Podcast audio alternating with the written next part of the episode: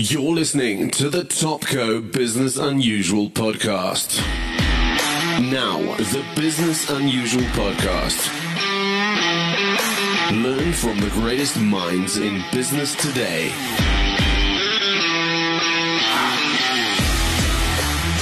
Interviews hosted by Ralph Fletcher. Learn how to improve business, get tips from industry leaders, and be motivated by real life experience. Topco. Business Unusual. So, w- welcome on board to the 2021 first podcast for Business Unusual, Topco's Business Unusual.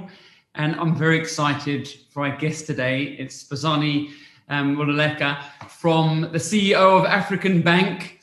Um, Basani, I think that I don't, you don't know this, but I had a meeting with Citi about two years ago. We were doing a project called Africa Tech Week, and we were looking at how digital transformation is going to impact every business in the world. And they were looking at partnering us. And they told me about your crusade at recruiting data scientists. And it was two years ago. I was like, wow, I want to speak to this woman who's transforming the banking sector essentially in my eyes and, and really driving change before we've had this COVID initiative. And, and I suppose the question is, what was what was your thinking about being so uh, forward forward thinking in terms of digital transformation, transforming the bank? Hi, Ralph, and thank you so much for having me. Um, you know, when I became CEO, um, I definitely had a bee in my bonnet about just how quickly digital was transforming the world or technology was transforming the world. So shortly after I became CEO, I then had a strategy session with my team in Cape Town, and we had this fantastic group of people facilitated. And we came out of there with a very strong understanding of the fact that if we don't get ahead of this thing, or at least try to get ahead of this thing, we'll get very far, we'll get left very far behind.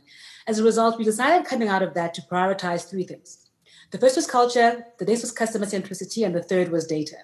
And the logic behind that was we know that data is increasingly more important, and we know that the ability to use data, analyze data, to anticipate customer needs, to drive your project, your, your product development, um, to access different markets was very important. And to be able to do that successfully, we had to get data scientists on board. Now, I have been so lucky. Um, in part of the team that I, um, I, I inherited, from the previous CEO, we have, um, he's not a data scientist, but definitely he's a guy who loves data.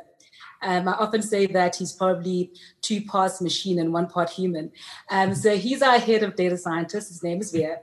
Um, and, and, and he's been the guy who's been driving um, the, this academy that we created, that we built, um, together with a company called Explore. Through that, we have graduated now two cohorts of data scientists. We've also recruited a whole lot more. And as a result, we are building our own cohort uh, or our own team of very strong data scientists to ensure that we remain relevant to our customers into the future. For sure. And I mean, no one predicted sort of COVID happening and the impact that's happened. And I know that you've been on that digital journey for quite a while. I mean, are you seeing it's coming to some fruition? Are you seeing some benefits of that digital transformation, that initial investment inside of data and digital transformation? So, absolutely. So, I suppose, as you know, creditors are bread and butter. Um, and our ability to be smarter than anybody else um, in the room at identifying the right customers, giving them the right size loan for the right term, and so on, I mean, that's absolutely the thing that we are best at doing. And that this more and more requires data sciences um, and machine learning. So um, from that perspective, the guys are already adding enormous amounts of value. The second part of it is collections. So if you're going to lend the money out, you got to collect it. And the strategies that have been run um, through analysis of various information about our customers in order to collect better is unbelievable. Um, we've seen that we have our collections has barely dipped um, during the lockdown period. And as you can imagine, that's an incredible achievement given the fact that unemployment was, was ramping up, people's disposable income was ramping up. And the guys were very clever in anticipating this and coming up with different strategies to approach it. So that's really, really been good. The third thing I'll talk about around our data scientists is that from, I think almost from the beginning, um, there was a lot of focus on voice analytics. Um, so we have a pretty big contact center, and the idea was there's an enormous amount of data that comes out of that, of that contact center because customers are talking about different things, uh, and if we had that information, we would be better able to understand what our customer needs were. And secondly, we know that if we had access to how our people are talking to our customers, if we had access to how to what our best um, agents are doing that our worst performing agents are not doing, we could then actually figure out how to make sure that all our agents um, have the right tools at hand to be able to be really good and various other things, right? And so in the last, I think in November last year, we were the first bank in South Africa to partner with CallMiner, which is a leader in voice analytics in the world. Um, and they're going to help us to transcribe each and every single call, which will enable us to achieve all the various things I've just spoken to you about now. Um, and all of this will help us with customer acquisition, with service, um, and obviously in the long run with profitability. So I'm really excited about what we're seeing coming out of those teams. And I know this is just the beginning. It's, it's super exciting. Eh? I'm like, I can feel it. And, and I think you get that sense it's a, it's a sustainable long term thing. It's not a quick fix because you've got to get the right people and and work in it. I mean, some of the things because there's people out there who are going to be listening to this and saying that's fantastic, but you know that took some conviction in you and belief, and and I wonder where that came from. Is that from reading books? Is that from? I mean, some of the books that I read was like Salim Ismail's Exponential Organizations that sort of. Yeah gave me insights into those companies that were thriving and how they were using data and, and dashboards and digitization. What was your inspiration? For this, I actually think mostly um, it was just the, and I, I guess it's a lot of the reading we were doing. Oh, I read a book called Digital Human. That's maybe the starting point. Digital Human. Yeah. Digital Human. Yeah. Um, and in this book, um, I can't remember the author's name now, but initially he'd written a, a book called Digital Bank. Yeah. Um, and he talks about how we are increasingly using data and how we are using data and how digital is going to take over the world. And he built this very compelling image of what a bank must look like in the future. So we know that banks more and more are going to compete with Facebook and Google and the big the, the, the FAANGs, right? The big technology yeah. companies. Um, we all want that same experience, the same ease of use with the right privacy um, and, and yeah. security protocols. Um, so we all want that. And if that's what I want, it takes time to build it, which is why we decided as a team that if we're going to get there, we really need to start now. Then, secondly, the people who really inspired this, who really kind of took it over the edge, were the consultants we were using um, at the time to help us to craft our strategy. They really understood the environment. Um, and they're very passionate about the bank as well, which I think is fantastic. So we continue to work with them um, to make sure that we are, um, you know, we, we, remain on the right journey, we keep ourselves accountable, and we're setting the right keep honest. Um, metrics. To, right, the, the right metrics as well um, to measure our progress and make sure that we, we're continuing to do the right things. So, do you think like consultants and outside help is important? I mean, Salim sort of says that the best brains for a company sit outside the organization. In other words, you can tap into the customer and other clients. I mean, that sort of sounds like what you did as well. I love that idea. What a what a fantastic notion. So we decided that customer centricity matters, right? So if you're not listening to your customers, you're going to lose them. Um, And if you aren't listening to consumers in general, you, you, can't acquire more customers. So we definitely haven't thought of them as being the best, the best brains outside our, our, our company, but I definitely like the idea. Um, so I suppose we we all have different experiences with consultants. Some are great, some are really not great, uh, even after paying them millions of rand. Um, mm-hmm. But I think with these particular consultants, um, it's called the Field Institute. We did it really well. Um, they really spent they spent an enormous amount of time and energy understanding what's happening globally, understanding what's happening in South Africa, and then figuring out how to locate us in all of that. Mm-hmm. And then we work together to figure out how we, you know, build the right um, the right direction um, and the right execution um, framework to get us to where we want to go. I mean, I mean, Salim in his book talks around massive transformative purpose. And I know that you, have sort of created this purpose for the bank. And, and, do you think that, that that was like the core of you getting to the customer and using data? Do you think that was those are some of the core things that led out these values, these important milestones? So um, I suppose the, the parts around kind of using data and digital, those were much more related to how do we become relevant to our customers in the future. But you know, yeah. your point about purpose um, is so important, Ralph. So I've, I've often said that the reason I joined African Bank was just because of its culture and its people. You know, so I, mm. I had uh, been a non-executive director for a few years, and I really loved the management team. I loved how they worked together. I loved that every time I, I, I showed up at the bank, the the energy and, and, the people just really appealed to me. And when I joined as a as, a, as an executive, I only became more convinced of that. Um, and I think it is because the bank is inherently purpose driven. So if you, if you, if you were to speak to the founders of African Bank, um, so the, the, the, guys who founded it in 1975, mm-hmm. They would say to you that they founded the bank because they wanted to create financial services for Black people living in townships who otherwise would not have access to it. Right? So this is about serving those who otherwise would not have service. And I think that credo and that thread has run through everything that we do because it's not just about serving them it's about serving them well it's about evolving with them um, and so when we sat down and, and thought well how do we frame this purpose um, in a way that will uh, appeal and galvanize our people to act we came up with this purpose of advancing lives through financial and related services because that's what we want to do right you want to mm-hmm. take people who otherwise wouldn't have opportunities and help them to access new opportunities yeah, I, th- I, think what we're seeing is purpose is, is sort of uh, core to a lot of things. But I mean, even uh, there's things that I'm seeing with the banks. So some of your billboards about, you know, the, the best uh, interest rate. There's, there's so many. It's it seems that you're picking the very best ideas or, or philosophies or principles. Um, you're very targeted in terms of your approach. You know you want to serve that customer, and you've got a very compelling offer in terms of the best interest rate and giving the best service.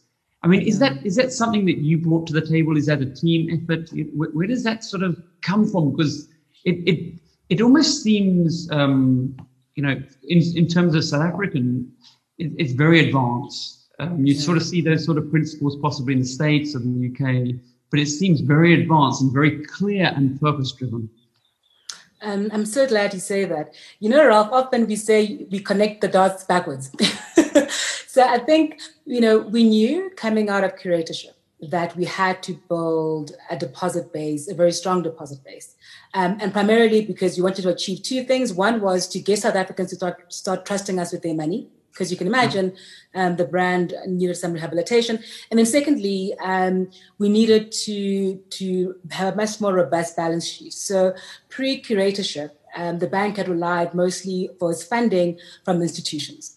Um, and because we were able to lend at very high interest rates, we could then um, borrow money from other institutions at very, very high rates and pay them very high rates. As a result, our funding was very expensive. So it was about 4% higher than what other banks were paying in the market.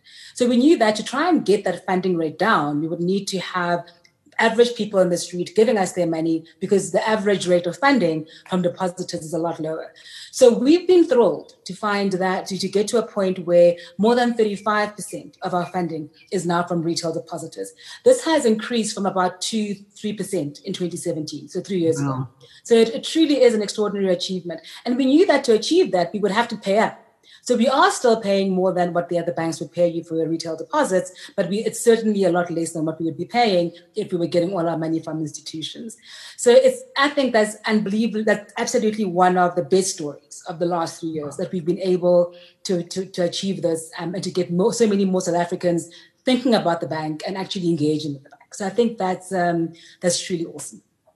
And, and I suppose the saving savings culture. I think that. Um, it's something that that certainly we need to be thinking about. Um, how do we save more? How do we invest more?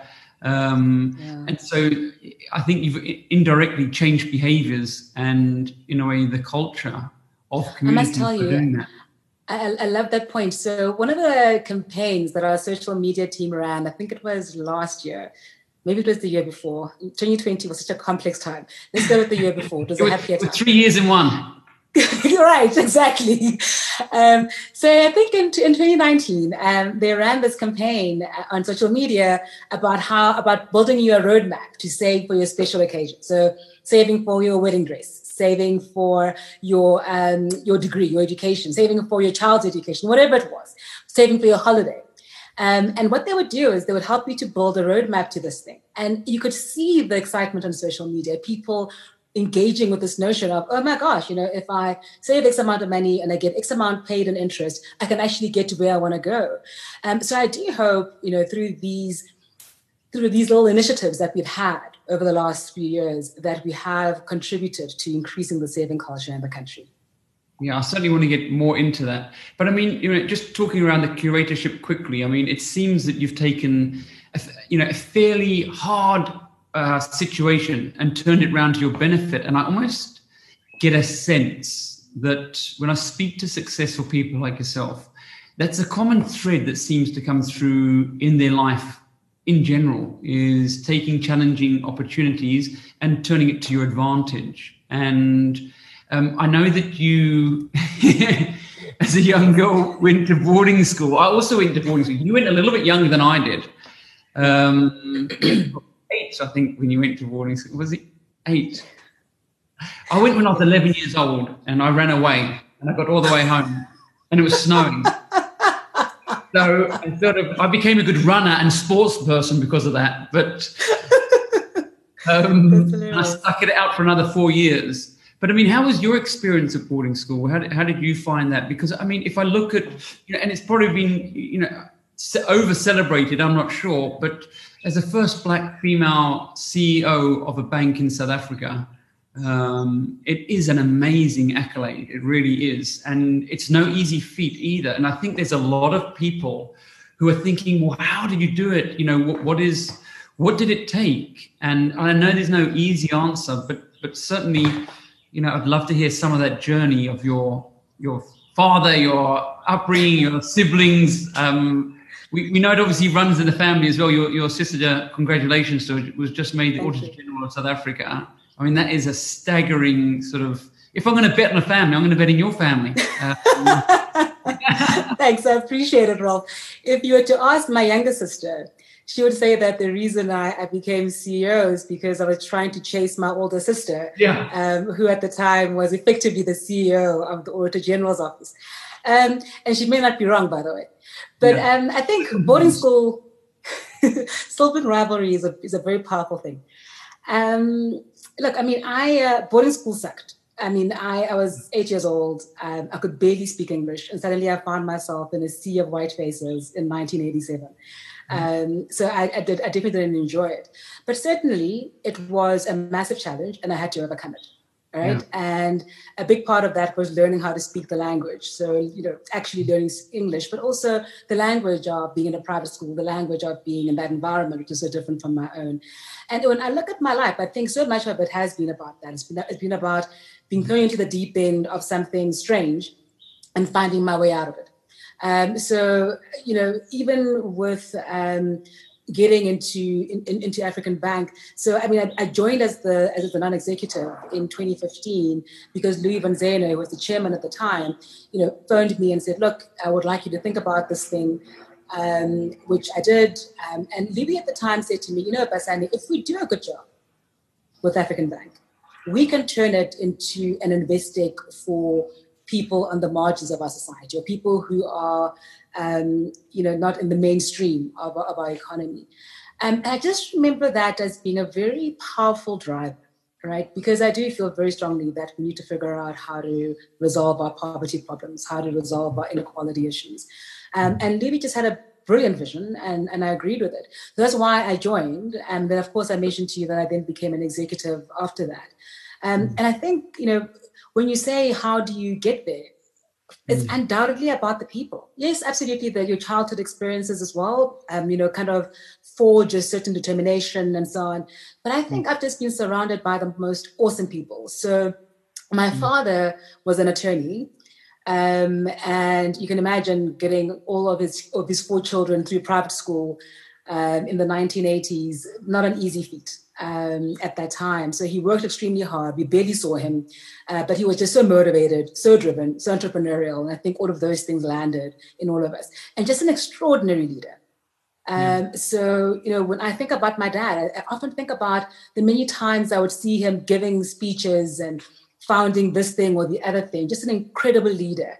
Um, and one of the things that maybe um, really created my sense of place and space in the world was that when we were when we were in Soshanguve, so I, I, was I was born in Soshanguve, which is just north of Pretoria. Um, I remember whenever there would be riots, which at some point felt like every single weekend, and you've got these massive Casspirs, you've got the tear gas and so on, and it's just like chaos. Um, the very next day, there would be like this long snaking queue um, at my home with people coming to see my dad to ask them for help in finding their kids who had been arrested or who had gone missing and so on. And as a result, you know, I think for all of us, we ended up getting a very strong sense that our place in the world is to leave it better than what we found it our place in the world is to make a difference um, to the you know, to the plight of others. Um, because you know, without that, really, what are we doing? So you know, as a result, you know, I think he was probably okay, undoubtedly my biggest champion and my kind of strongest motivator. Um, and then after that, he introduced us to many other people who played that role for us and continue to, thank goodness. And then, of course, from a professional perspective, um, having been at FirstRand for five years, I mean, between James Formby, Herman Bosman, Paul Harris, Nxasana, you know, these people played an incredible role in telling me that actually we believe in your potential. Uh, and we want you to be successful. And then I think finally, when Louis von Zeuner and, and, and um, Brian Riley made a call, so those two gentlemen were at, at, at, at, um, at um, African Bank and, and, made the call to appoint me as, as CEO. Um, you know, I think them having had the faith, the, the trust, the belief. I mean, what an amazing opportunity. It seems that, um, you know, I, I obviously you know knew I was going to be speaking to you, and I did a lot of research, and I and I kind of maybe over researched because then I started researching your dad, and I realized, wow, um, what sounds like I, have never met him, but sounds like an awesome person. Um, he set up the Black Lawyers Association in 1975. He mentored the president. Um, how's that? That's, that's absolutely thinking, true. And I was thinking, if you mentored the president, then gee, how did he mentor you? And so I, you know, I just get this overwhelmingly, and I think that's why I was so excited. I was so excited because I also wanted to find out some of the things, some of the lessons, the principles that he shared with you. Um, I think also what comes across often is that you know, looking at your profile, you are very studious, you're hardworking, and you're academically inclined, and, and you know you've got an MBA at Kellogg, and you know you've got all these sort of um, academic accolades. But then you know when you read about your father who owned the, the supermarket store, he was he he really was an entrepreneur who was yeah. and that sense of getting to know the customer, that was part of your culture. It wasn't that you just talking, it's like you that's what the family did. And so um and those were ingrained when you were a really young girl. So I mean what, what, what do you what can you what can you say you learned from that that that experience of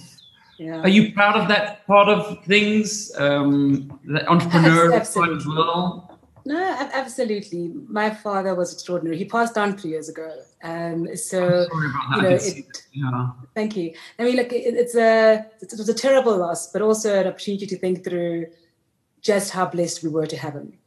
Um, so one of the things I often think about um, is the story that a lot of people tell was that when I was small, I would follow my father everywhere. I'd imitate his walk, I'd imitate how he talked to people. Um, and every, I think it was every Sunday or every Saturday evening, I'd go to the, the, the shops with him, to the grocery store that we owned in um, Soshanguve. And I'd like kind of like follow him and hang onto his legs. And I'd watch him talk to almost every single customer in the shop. As he would walk through, he would know them by name, he would know their story, he would ask them about so and so and so and so, how did this go? I mean, he just was amazing. It was just this man, this force that everybody knew, everybody admired, and it was because they believed in, in his ability to help them to make their lives better, right? Imagine that. And so uh, in, in my eulogy to my dad, after he passed, I said, in many ways, in my mind, he was the president, the president of Soshanguve, right? Because he was just so well known and was so committed to the lives of those people. And I think that's what forces you to kind of, that's the, those, those things, those experiences make you think hard about the importance of looking after people. Yeah. Um, and I do think, you know, human beings are here to look after people, after each other. I mean, if we've learned nothing else from COVID, it's our interconnectedness. Um, and mm I think I learned that from him. Then the second lesson from my dad um, is that I, in my natural state, speak very, very fast. Um, it is what it is. And if I get to a point where I'm speaking too fast, then I stutter and then it's a mess. Um, so, and I, I really struggled with this, particularly in my teens. So I had to give a speech for something. It may have been my sister's wedding, and um, I was speaking just after my dad, and he knew how nervous I was. So as he comes off the stage, he takes me by the shoulder and he says to me, "Just be deliberate." Um, and I feel like since then, uh, my public speaking capabilities have just continued to improve, right? If you can stop and breathe and believe that people want to hear what you have to say, you'll be fine, even if you're not necessarily saying the most uh, profound things.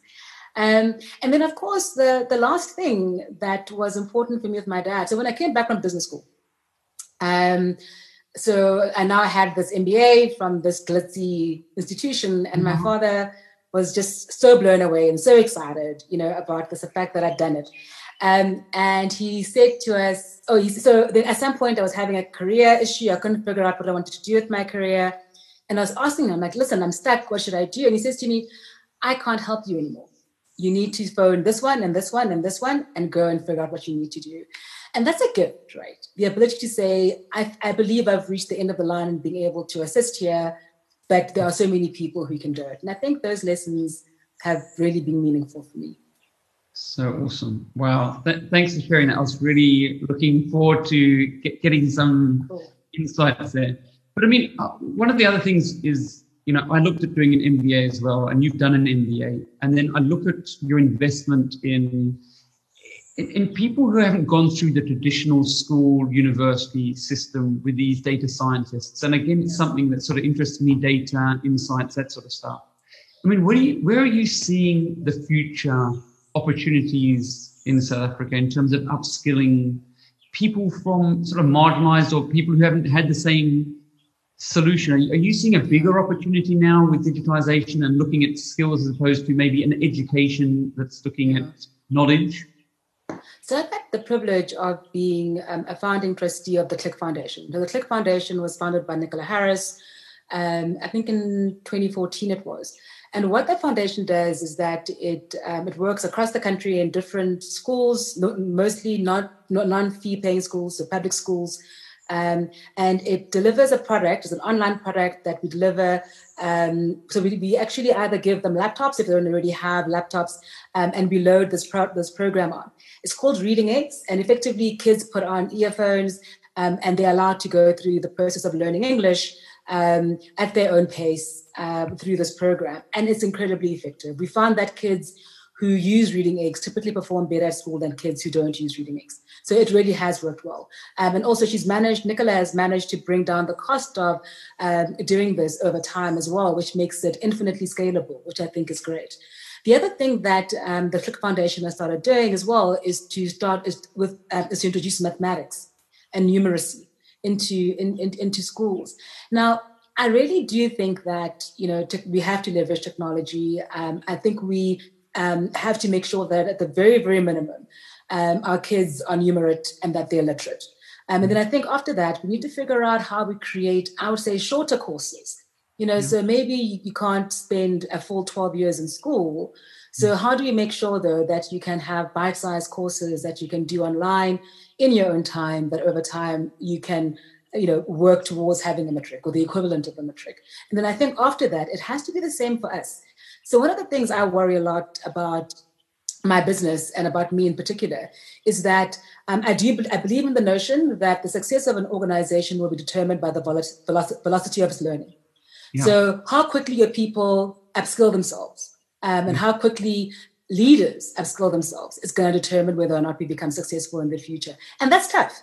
You know, mm when you're running a business and you feel like you barely have a minute for yourself, to then want to pursue a PhD or to pursue, you know, I don't know, learning some other um, difficult discipline, it just isn't there. And I think we need to figure out how we create these accessible, bite-sized courses that in that that are easy to access. You know, not so easy to access both in terms of getting to them, but also intellectually, so that people can um, continually learn, and relearn, and unlearn. I, I know I, I kind of get the assumption that you have invested in the Click Foundation because you're an avid reader. Um, have you always been a big reader? Yes. Um, I absolutely have. Well, maybe let me say from standard eight. So what? That's grade nine these days. Yeah. Um, so what are my memories about my dad in grade nine? So I didn't really like school. My older sister liked school. She was really good at it, and I hated her. um, and um, I got to grade eight and or to standard eight, and I started doing my own my own courses. So you can choose your own subjects, and mm-hmm. I loved them. I found that I was so happy, and as a result, I started reading.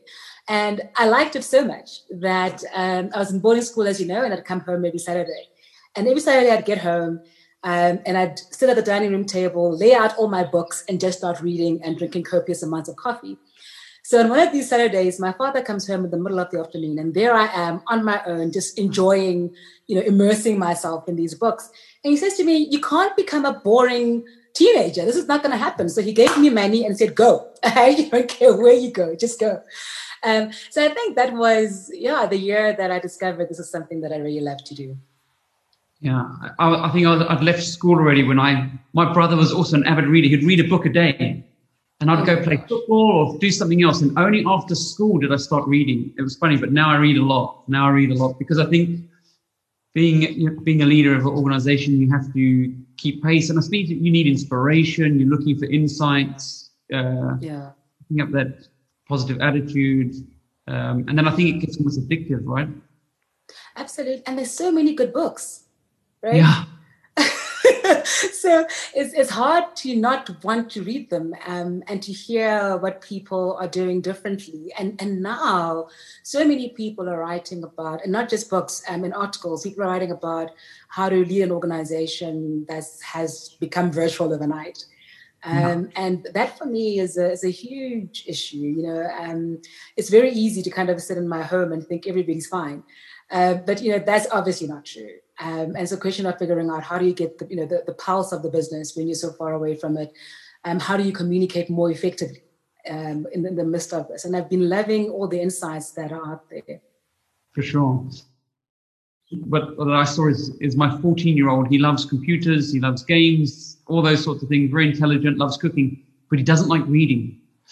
And so over the holidays, that was a big challenge. And I, and I, realized I had to read him a book, and then he got excited about it once I started helping him read. Nice.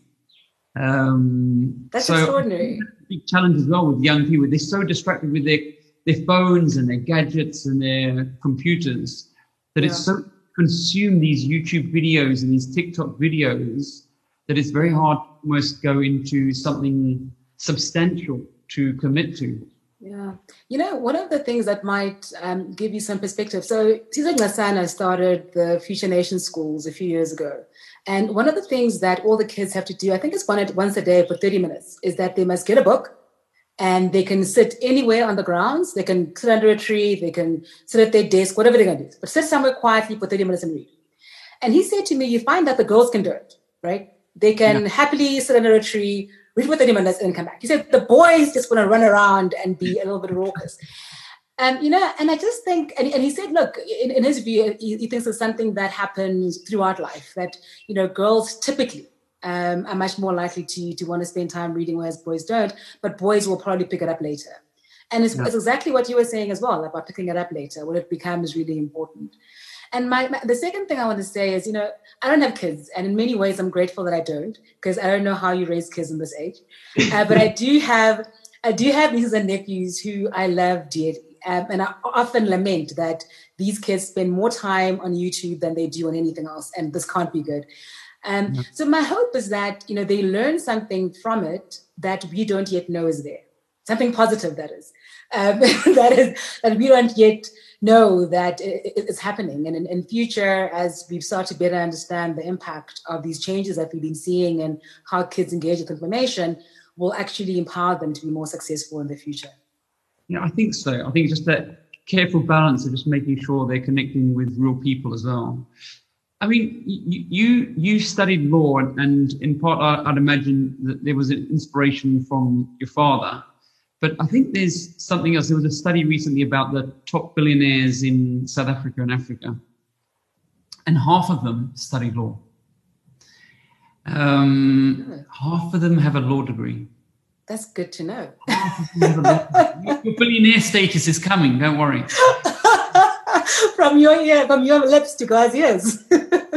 also, um, before you were the CEO, you were you were operations, and again, there seems to be this big shift where many CEOs of organizations, either from you know the the auditing profession or from marketing, and we're seeing with with Apple now, um, Tim Cook, and a whole host of other organizations, the operations director is becoming the CEO. What, what yeah. why do you think that trend is is is shifting now? Um, that would be a tough question for me to, uh, to answer because I haven't thought about it. But I'm going to tell you something different that I am that I am imagining should happen more often, and I, I imagine must happen in our business. Is that the CIO or your digital uh, person should become the CEO? You know, so if we're living in the in, in a world where we're saying we're going to be running a software company with a banking license and everybody has a similar story across the industries. If that's where you're going, you need to have somebody who actually loves technology um, and also is strategically minded and can um, make things happen. But I mean, going back to your initial question about the operations, I suppose so much of a business is about bringing things together, right? Yeah. And, and bringing different disciplines together and making it work. And I wonder if people get much more of that in an operations environment than they would do, say, in kind of only the function of finance where people are kind of almost uniform, maybe it's the execution part. Maybe they're used to executing and they know where all the challenges are and where the opportunities yeah. lie for the organization. I can believe that. I think that sounds right to me as well. So for sure. So I mean, you spoke a little bit about Facebook and Google and these semi-so competitors, or whatever, in this platform world that the banking industry finds itself.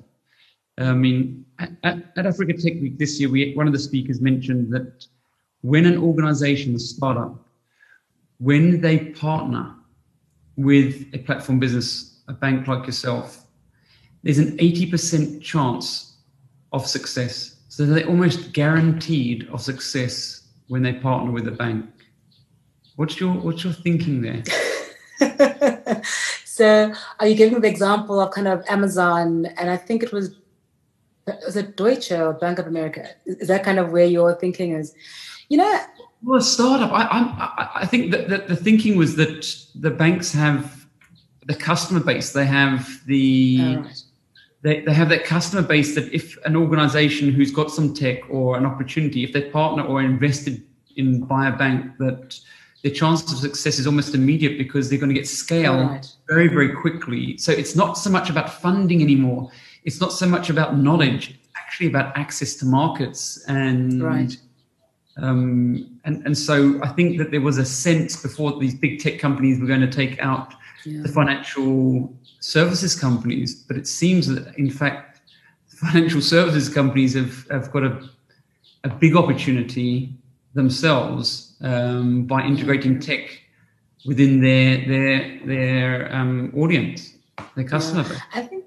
And, and your story or your observation is absolutely right. I think initially there was a concern that these fintechs were going to take over the world and actually be competitors, whereas now they it's clear that they can, you know, their best chance is to partner. I think that is right. And um, you'll recall um, the idea behind open banking, particularly in the UK, was about exactly this: that ultimately the banks hold the relationships, um, and the fintechs will only be successful if they're able to uh, participate in that ecosystem.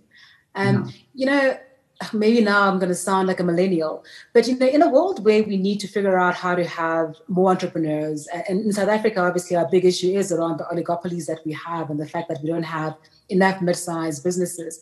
I do think you know the the notion of creating more ecosystems.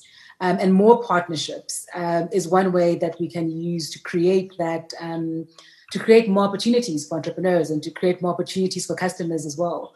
So one of our big strategies as well, or an important part of our strategy, let me put it that way, is our partnership strategy.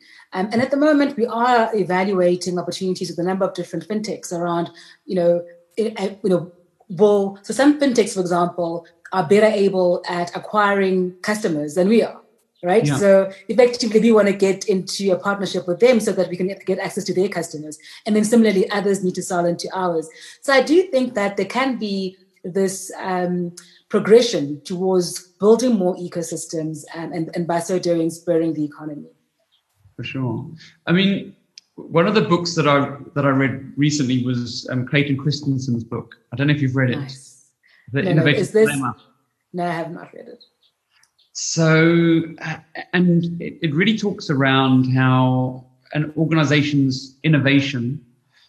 So, if you look at someone like Intel, um, that the, the, the, price of a chip was reducing by half every 18 months, but the processing speed was doubling every Yeah. 18 months.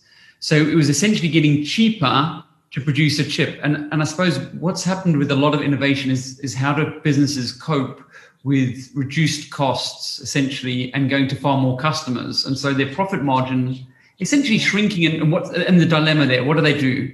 And I look at African Bank and I see it as almost like it's perfect opportunity because in a way you're disrupting the whole financial services. Your business model is going to the unbanked and the poorly banked, should I say, and Yeah. finding ways. And I see it as a big opportunity Yeah. of. It's almost like that Clayton Christensen perfect example of of disrupting the banking institution.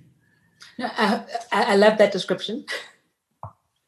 And you know, so I, I agree with you. I think what's interesting in banking, um, which I think is somewhat unique um, to banking, is the fact that the cost base is actually pretty fixed. It's a very big cost base, and mostly because of the um, the regulatory burden. Um, I actually I was quite stunned to see just how much legislation is written every year that eventually applies to banks. And as a result, the amount of compliance that's involved and so on. And then obviously all of these things also make us a little bit slower, probably a lot more slower than an ordinary fintech um, and innovating and, and, and doing new things. So, um, and so as a result, I think for us, the key becomes how do we make sure that we become as lean and as efficient in managing our regulatory burden and all the various other things that we have to be doing. Um, and I think we're working enormously hard on that. But what I'm really excited about is the fact that we are starting to see our customer numbers grow because that's where um, the the future of the organization is going to lie. It's going to lie in the number of, um, and how quickly we can build our customer base, and how quickly we can cross sell new products to them, and how quickly we can create new products, and how quickly we can create partnerships that actually are profitable for the organization. So now that we're past kind of like you know the more difficult things around rebuilding our image um, and convincing people to um, give us their money and know that it's safe with us, we can now start doing the really sexy stuff um, around making sure that our customers uh, believe we're giving them the va- the best value proposition compared to other any to compared to other any, any compared to any other competitor in the market. That was harder than it seemed. Yeah, I know you had some pretty um, strong targets. I think you were wanting like 1.7 million customers by 2021. I mean, are you on track for that? I know that COVID was probably, uh, as they say, you know, a punch in the face by Mike Tyson, but um, but have knocked you most- back. Sure, but I mean, how strong are your ambitions for new customers at the moment? Is it still on track? So um, we're not on track for the 1.7, unfortunately. But um, what we but we are seeing growth. So you're right. You know what's interesting about um, the lockdown period is that so in March we go March April was hard lockdown, um, and we absolutely saw that our sales plummeted. Um, and then as people started um, getting back out again, as the lockdowns got um, easier, we saw that people were back in the branches and our sales were back up again. So to us, it's absolutely clear that having a branch network is very important, and people are going to continually um, want to operate with us through our branches. And that means that we do need to have a physical footprint if we're going to get customers through the door. Um, and then, of course, having said that, um, you know, we are starting to see a very steady improvement in the number of customers who are engaging with us um, through our digital channels as well as through our call center, which is definitely what we want, given the fact that that will give us a lower cost base um, as we go into the future. And so that is improving. But I do think for the next five years, our focus must be on figuring out how we continually improve our physical presence so that we can get more customers on board. So funny. I mean, I, I did a podcast with two of our winners. One was um, Yuppiechef, which you probably know, and I'm sure you shop at. And, and of course. they they started their life for 10 years as an online store and within a year of going into the physical so they they did the reverse Yeah, yeah, yeah. In the online they moved to a store environment and they absolutely grew massively from having that those stores because they said that physical especially in africa was so powerful. You know, shop, uh, a mall, people go, so they've had the brand equity, they tested it through the online, and then they were able to really drive that brand. And the other one was Bathu Shoes, Theo Baloyi. I don't know if okay. you, you've heard of Bathu Shoes, but he was, he again was selling for shoes online for two years through e-commerce. He was struggling. Yeah. He couldn't get a store. Then he sort of made it and then started, started opening up stores. I think he opened up 14 new stores through COVID. Wow. But he did it by testing his market through the online experience. But his actual growth has expanded through the store. So that hybrid sort of, it seems that people were going from the, the store, the retail store, to the online, but it seems like now people are testing with the online and moving more back to the store yeah. to enhance that.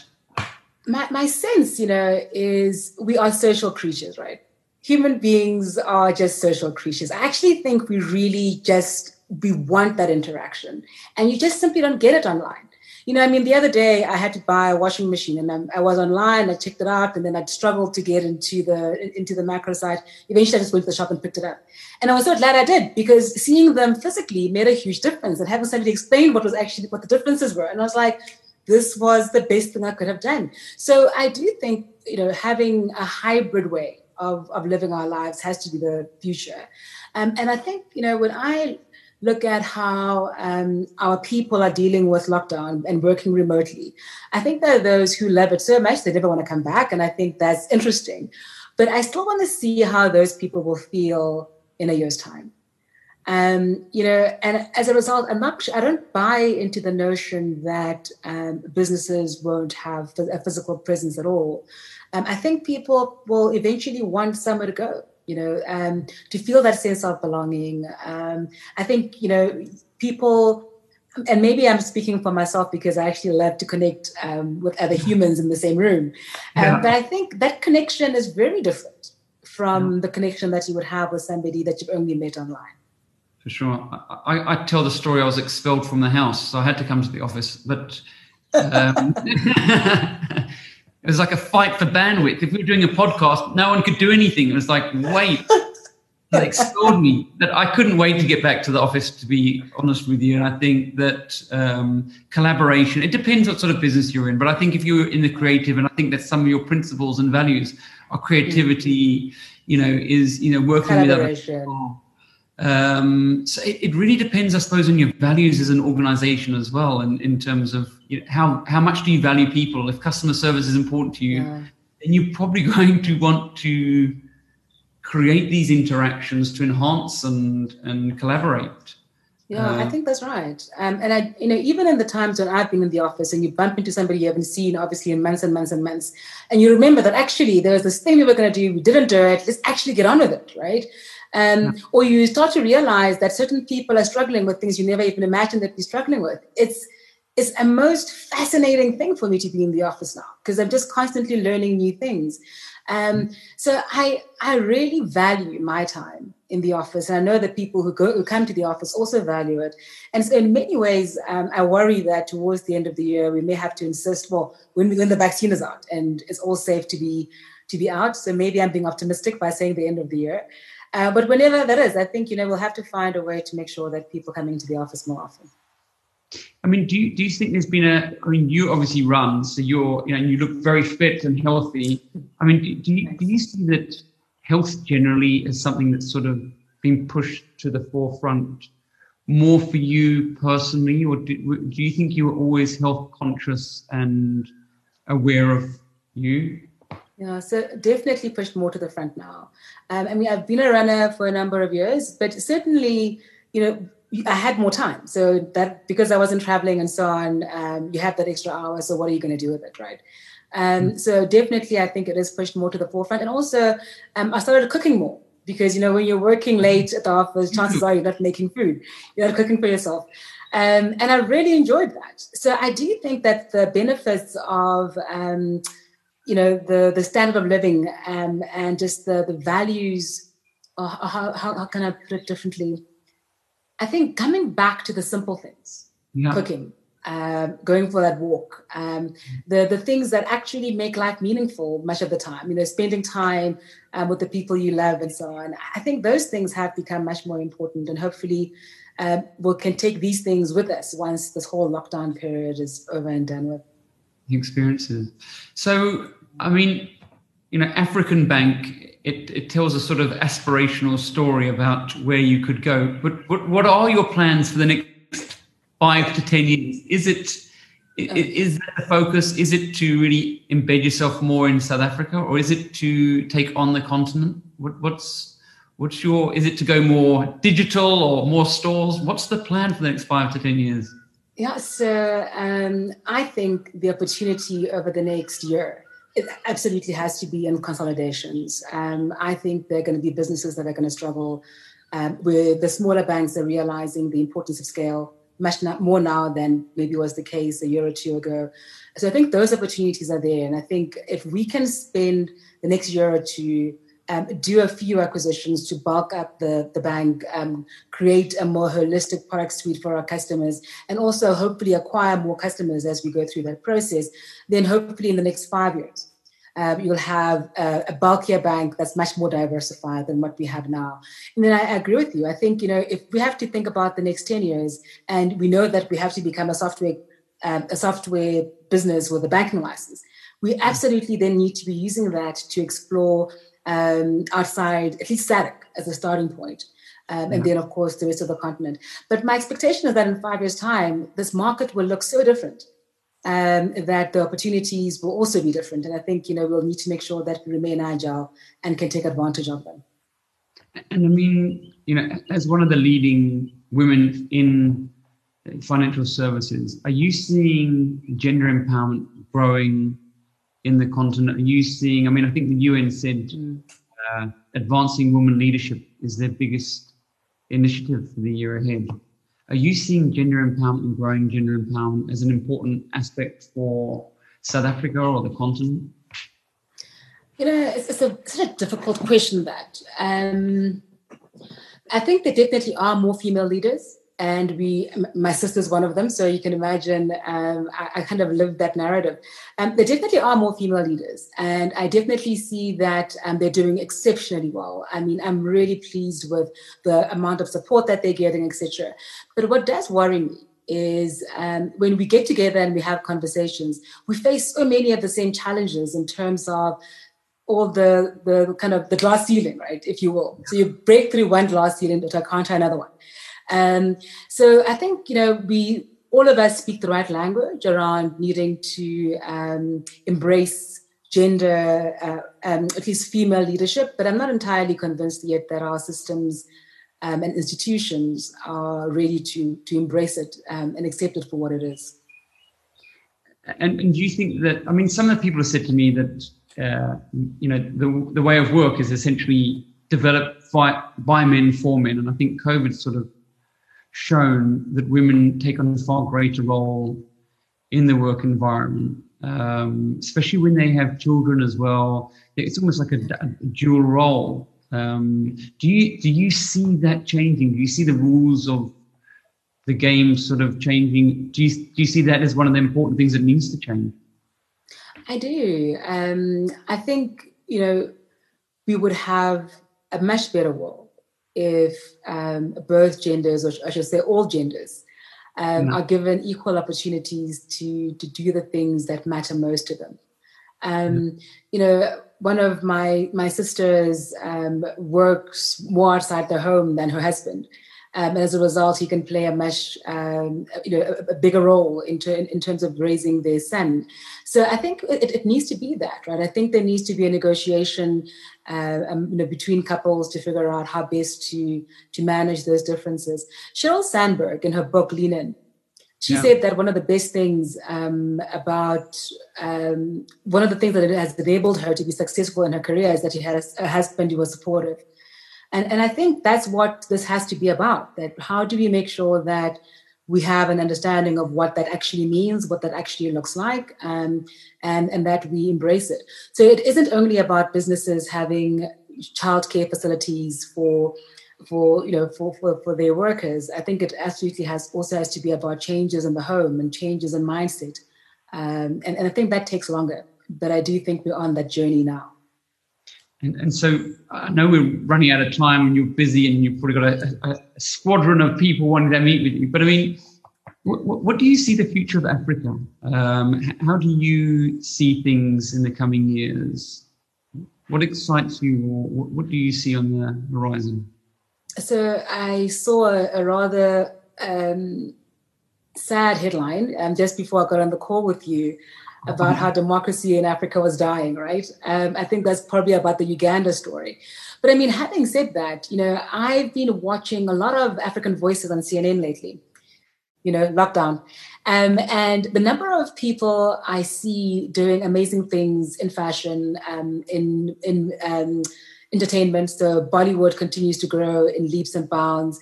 Um, even in South Africa, people doing inc- incredible things in fintech and fashion and so on.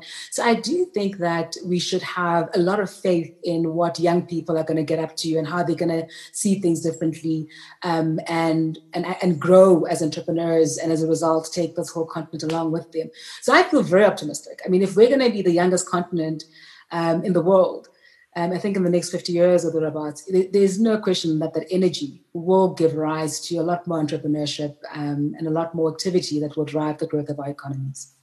For sure. I think that free trade agreement and the, you know, those things are really gaining momentum now. So that should open things up for all people to do business cheaper, easier, quicker with the, the yeah. biggest continent, really.